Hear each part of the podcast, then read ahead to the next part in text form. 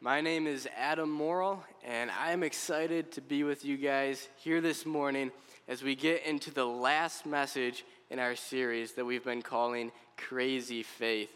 And I just want to break down the word faith because I think it's one of those words that we hear in church a lot and like just have more faith, pray in faith. God can do so much if we have faith. I believe that faith is simply believing that what God says is true and acting on it and that kind of faith is crazy when it goes against how we think and how we feel. And as I've been thinking on just like a recap of all the lessons from the Bible that we've been talking through on faith, I've come to see that I think there are really two setbacks to having this kind of crazy faith. I think oftentimes we are held back from having crazy faith because we doubt that God is all powerful and that he has no limits. We saw where Jesus told his disciples if anyone has faith the size of a mustard seed, they could say to a mountain to be thrown into the sea, and that would happen. And then last week, we talked about how Peter was in the boat with the other disciples, and they were on the water in the midst of a raging storm. And Jesus comes to them walking on the water, and Peter says, Lord, if it's really you, tell me to come out onto the water. And Jesus said, Come. And so Peter steps out of the boat onto the water. And this is not a blind faith. He had the words of Jesus saying, Come. And his first few steps even confirmed that Jesus had the power to keep him afloat on the waves. But then he fixed his focus on the raging storm and the size of the waves and he momentarily lost his faith that Jesus was all powerful and that he does not have any limits. So, oftentimes, I believe we are held back from crazy faith because we doubt God's power. And the other setback for us is when we doubt that God's ways are always best. The Bible is full of examples of people who follow God's ways because they believe they are best. And the times that they don't believe God's ways are best because they think that they know something better than God. And a few weeks ago, we talked about Abraham, how God came to Abraham and told him to pack up his household and everything that he owned and move to a foreign land. And this isn't like just hopping into a car and plugging an address into a GPS. This is like moving an entire city. He had hundreds and hundreds of cattle and livestock. He had servants and family members, tents. This was a big act of faith for Abraham to trust that God's ways are best, that God actually knew what he was doing and had a plan for calling him out into a different land.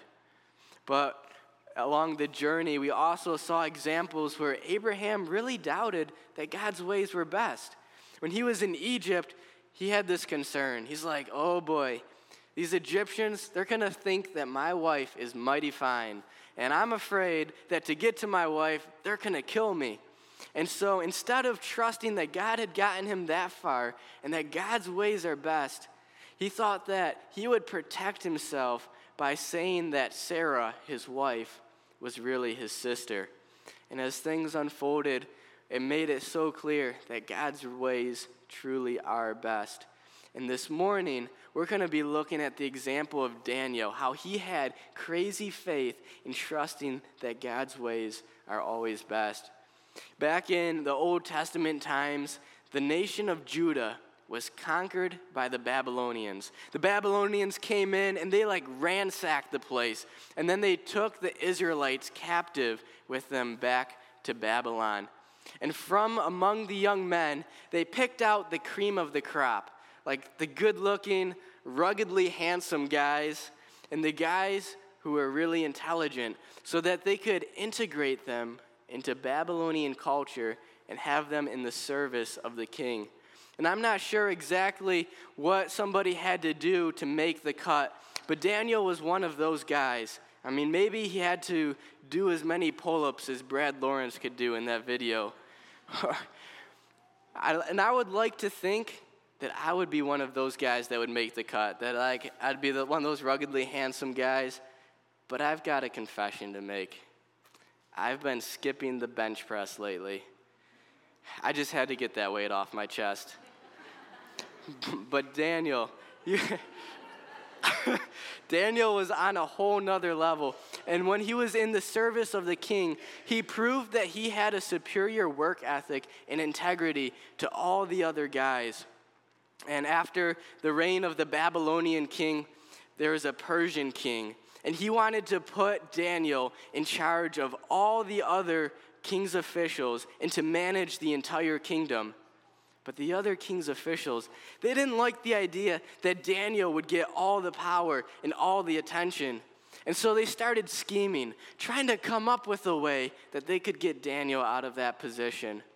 And so they're looking at his work ethic, like, all right, maybe we can find a fault with him there. But Daniel worked first and foremost for God, and that showed in his work to the king. And so they tried to find an, a flaw with his integrity, but still, Daniel was an upright man. And so they realized that in order to get Daniel in trouble, they had to make a hard choice between Daniel choosing to obey a law and choosing to obey God. And so they came up with this plan that they presented to the king. They said, Oh, king, we've got an idea for a new law. What we're saying is, for 30 days, we will decree that no one can pray to any other God or man. And anyone who doesn't pray to you alone will be thrown into a den of lions. Now, I'm sure the king was pretty flattered by that. Who, who wouldn't want to be prayed to for 30 days straight? So he's like, all right, sounds good to me. And he gave that law the stamp of approval. And according to their customs, once a law had the king's stamp of approval, it couldn't be taken back or changed. And so let's take a look at how Daniel responds when he hears about this new law. If you'd like to follow along with me, turn to Daniel chapter 6, and we're going to pick up in verse 10. Daniel chapter 6, starting in verse 10. It says, Now when Daniel learned the decree had been published, he went home to his upstairs room where the windows opened toward Jerusalem. Three times a day, he got down on his knees and prayed, giving thanks to his God, just as he had done before. All right, let's, let's hold on a minute here. If you just got an alert on your phone this morning that said, if you're caught praying, then you're going to be arrested and sentenced to the electric chair. How do you think you would respond to that? But then we have Daniel who hears about this decree and he's like, all right, wait, let me get this straight. If I pray to my God, I could be thrown into a den of lions. Oh, okay. I'm going to go home now and pray. Crazy faith to be able to make that step. And you know what happened? Is Daniel got busted by the officials. The officials were waiting for Daniel to make that move so that they could get Daniel out of there. And so they take the matter before the king. And the king is really upset because Daniel was his top dog. Like he was going to put Daniel in charge of the whole kingdom. But now, Daniel was in pretty deep trouble. He was doomed to become cat food. And because this law could not be taken back or changed, there was nothing the king could do. So Daniel was thrown into that pit of lions. But if you know the story, you know that the next morning the king went there to check on Daniel, and it was a miracle that God had shut the mouths of the lions, and Daniel was spared. And when I look at Daniel's examples and so many other guys from the Bible, I'm like, what a legend. That's so cool that they could have such awesome faith. But then it makes me feel kind of bad. Like, I don't know if I could ever have that kind of faith. I even look at my friends who are selling everything, packing up their stuff, and preparing to go to the mission field, raising support and trusting that God will provide a way for that. Or I look at my friends who are going through some really hard cancer treatment, and I see that they're still an example to others, trying to be a light for Jesus and devoted to God.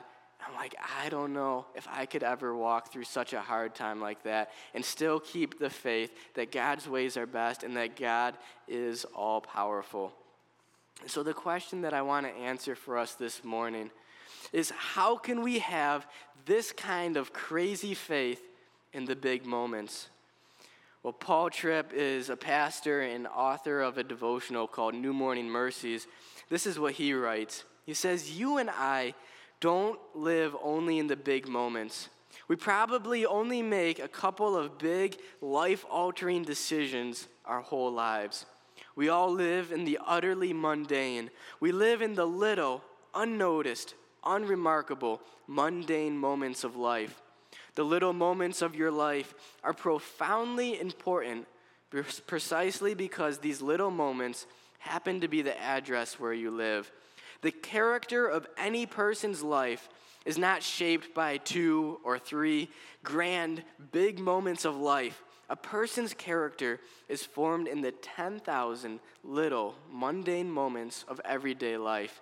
It's the character that is formed in those little moments of life that determine how you think and respond to the few big moments in life think that Paul Tripp hit the nail right on the head that we can have faith in the big moments when we condition ourselves through having daily faith. And daily faith is preparing in the small moments for what God might do in the big moments. Let's take a closer look at Daniel chapter 6, verse 10. Let's read that again and see how Daniel actually conditioned himself to have faith in this big moment by practicing daily faith. It says, Now when Daniel learned the decree had been published, he went home to his upstairs room, where the windows opened toward Jerusalem. Three times a day he got down on his knees and prayed, giving thanks to his God, just as he had done before. I love the line, just as he had done before. You see, Daniel wasn't trying to be a rebel and a rule breaker but he was living out a pattern of faithfulness to God. And I'm sure there were times when Daniel didn't even want to pray. I'm sure there were times when it was incredibly inconvenient to his schedule to pray three times a day. I'm sure there were times that he was tired and he just wanted to go to bed early instead of praying. But his persistence in having daily faith set him up to have faith in the big moment, so that when it was decreed that no one was allowed to pray to anyone except for the king, Daniel wasn't about to make a compromise. He wasn't about to give up on his prayer streak. And we can have that same kind of faith when we, like Daniel, prepare in the little ways. And I'm sure that there are many ways that we can condition ourselves to have this crazy faith. But this morning, we're going to take a look at four ways in how we can do that. And the first way we can be conditioned for what God might have us to do is to talk to God. I believe that prayer conditions us for faith and believing that God is all powerful and that He does not have any limits and that we can come to Him with the needs and anxieties on our heart. God, the one who created the universe, the one who holds the stars in place, can uproot mountains, heal the sick, and raise the dead to life, invites us to come to Him. And He cares about our deepest needs, even the little concerns. He cares about what is going on in your personal life, in your family, in your home, and at your job. But so often, I think we doubt that God is really all powerful. We doubt that it's really worthwhile to take these things before God. We think that we can just grind it out and do things on our own strength. And as I was thinking about that, it made me think of our efforts like trying to screw this screw into a block of wood with the efforts of a screwdriver. Like we can work at it. Things are tough in your job, and you think, all right, I'll fix that. I'll just work longer hours and really get the time management down. Or things are tense in one of your relationships and it's just a burden on your heart, but you think, oh, if I can just like talk to a friend, just kind of let these feelings out, I can work on that. I'll get it taken care of. but I've heard it said that when we work, we work. But when we pray, God works. And if our efforts measure up to what can be accomplished by a screwdriver, I think what God can do, it measures up to what can be accomplished by a drill. And I know I'm preaching to myself here because this is something I'm feeling convicted about and praying more often.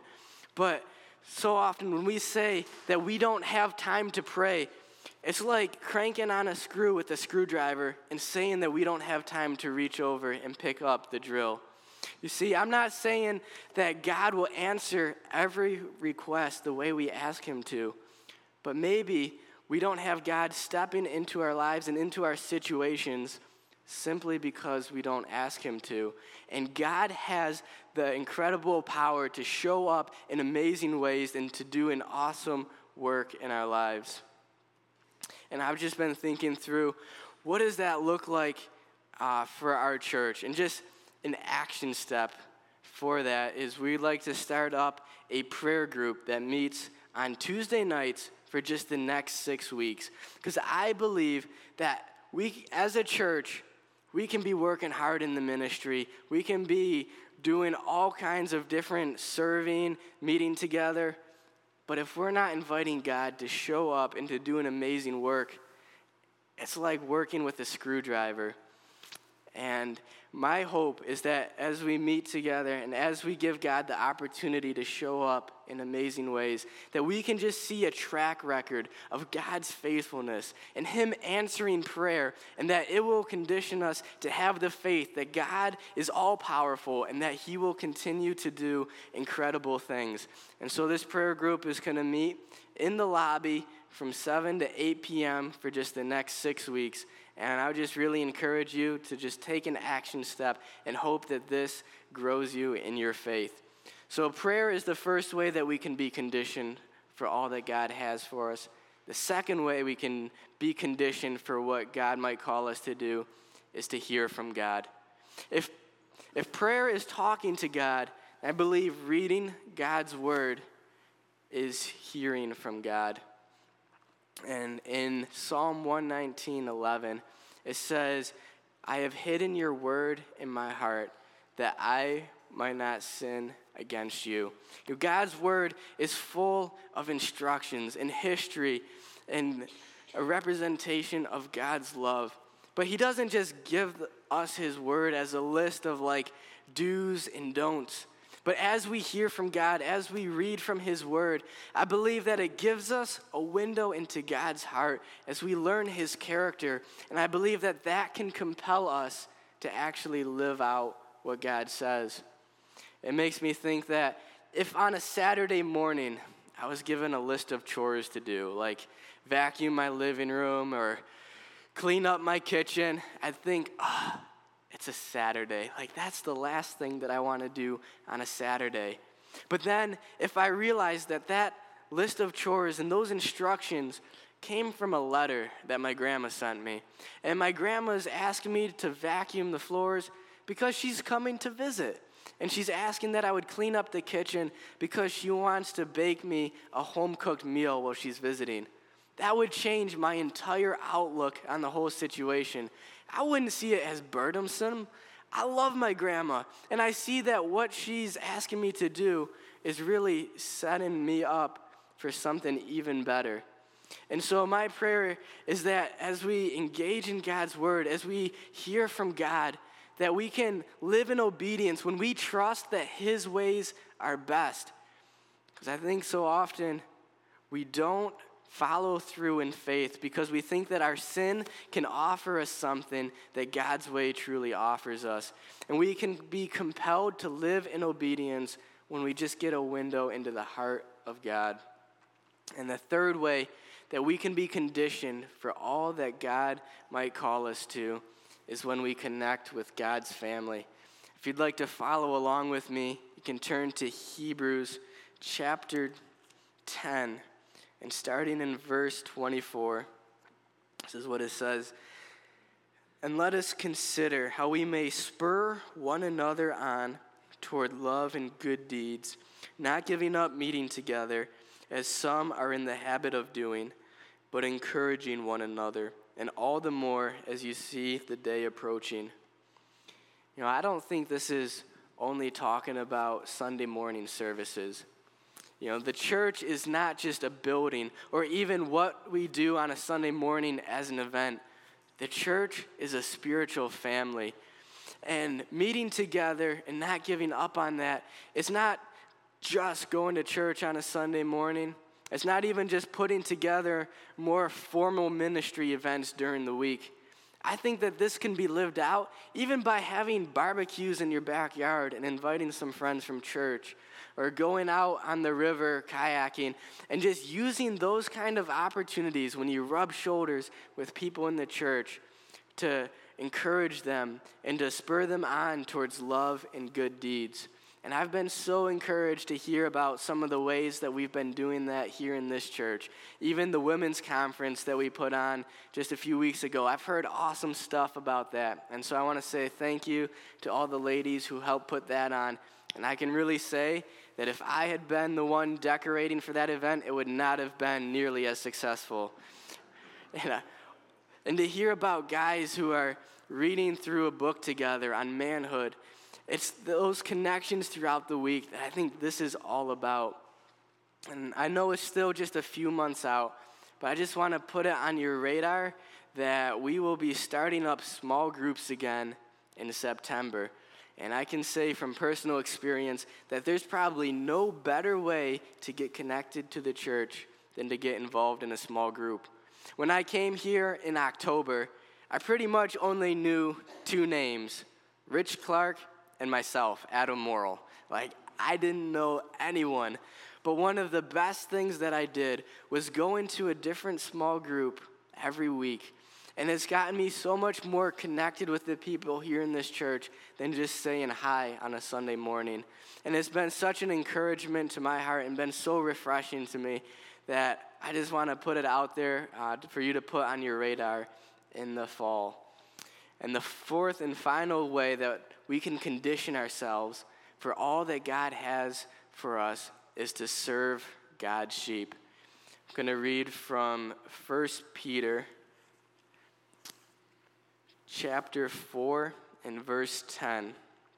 It says, Each of you should use whatever gift you have received to serve others as faithful stewards of God's grace in its various forms. If anyone speaks, they should do so as one who speaks the very words of God. If anyone serves, they should do so with the strength that God provides, so that in all things God may be praised through Jesus Christ. To him be the glory and the power forever and ever. Amen.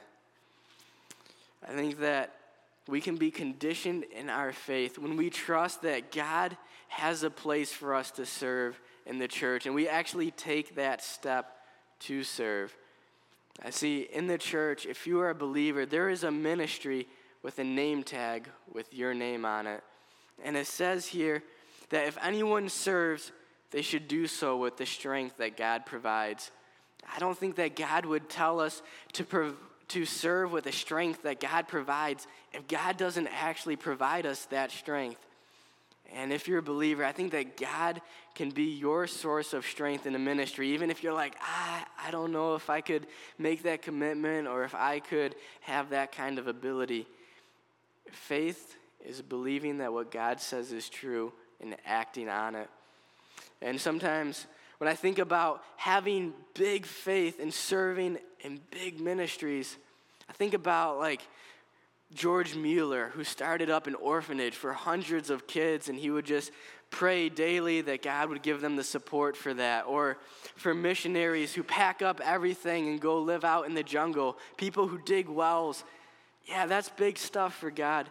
But those are not the only kinds of ministries that make a big impact. And in fact, the kids' ministry just over there is doing some amazing things. I know it's kind of hard to get a glimpse at what's going on over there just because it's a few feet away. But just over the last few weeks, we've had an average of about 60 kids every Sunday. And just since January, we've been able to celebrate three kids making decisions to follow Jesus. And so, getting involved in a ministry like that is an incredible way to make an impact. And it's not just investing in the kids' lives, but it also reaches the families of those kids. All across Bridgewater, we have families who come to the church here just because their kids love the kids' ministry so much. And when that's the case, it gives us the opportunity for us to invest in the families, for them to sit under the Word of God and to get connected with their spiritual family. So maybe you're thinking that God could be calling you to kids' ministry. And if that's the case, you could make a difference in the kids' lives, in the families' lives. And it's also a service to our current volunteers. Here at Bridgewater, we encourage everybody to serve one service and attend another. And we're pulling off a really stellar kids' ministry but is coming at the cost of some of our volunteers serving two services. And so, as we get more volunteers, it gives us the opportunity for those volunteers to be involved in the services over here, to worship with you guys, to hear from the Word of God, and be connected in relationships. And I'm not going to be able to go through all of the different ministries that we offer this morning. Because maybe kids' ministry is not for you, and I totally get that. Uh, I think that God has a place for everyone in the church, and that could be just being a smiling face in guest services, or maybe that's being one of the guys who does some uh, maintenance projects around the church. We've got some big dreams for building a breezeway between the kids' building and this building.